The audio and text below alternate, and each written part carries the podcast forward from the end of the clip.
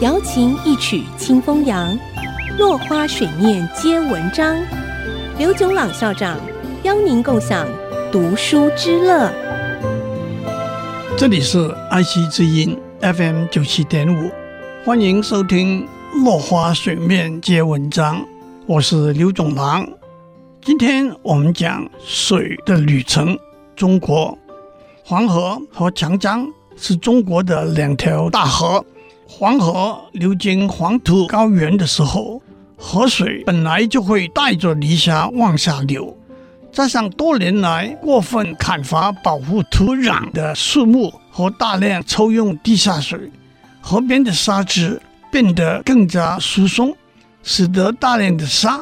更容易被河水冲刷，每立方公尺河水居然含有高达三十六公升的沙子，令人震惊。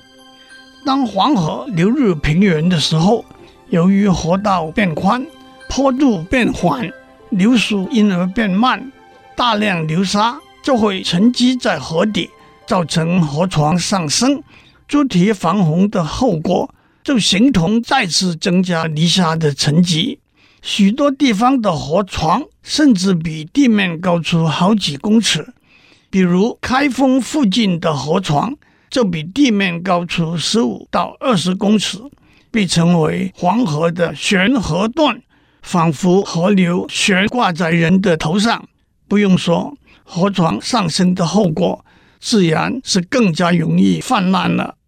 由于河道的地理位置和气候条件，黄河一年四季都有泛滥的可能。夏秋两季，因为有连续性的大量阵雨，水位往往会突然迅速上涨，也就是所谓伏泛和秋泛。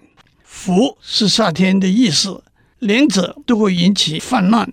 冬季的时候，河套段北部和下游入海部分会先结冰。南面河段结冰比较晚，但一进入春季，南面河段就会先融冰。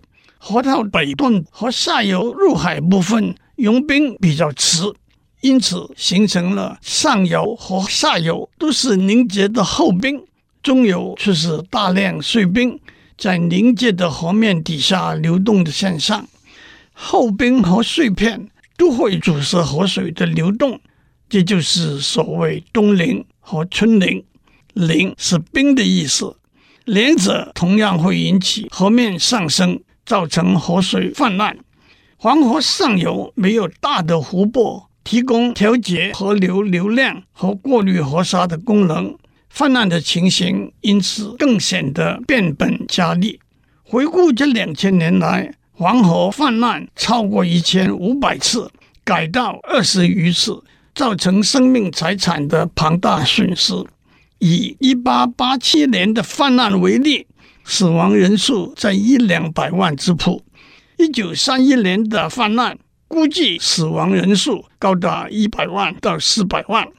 一九三八年抗日初期，国民政府的二十万华中军队抵挡不住拥有精良武器的日军，从徐州、开封到郑州节节败退。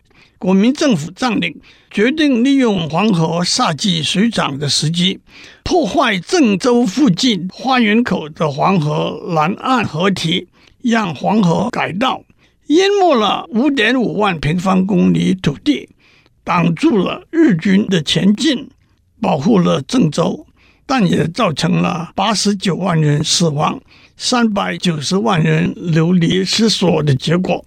近几十年来，中国积极修建水库、修筑河堤、监管河水的品质和流量，加强植树和其他水土保持工作，逐渐把黄河整治成一条驯服的龙。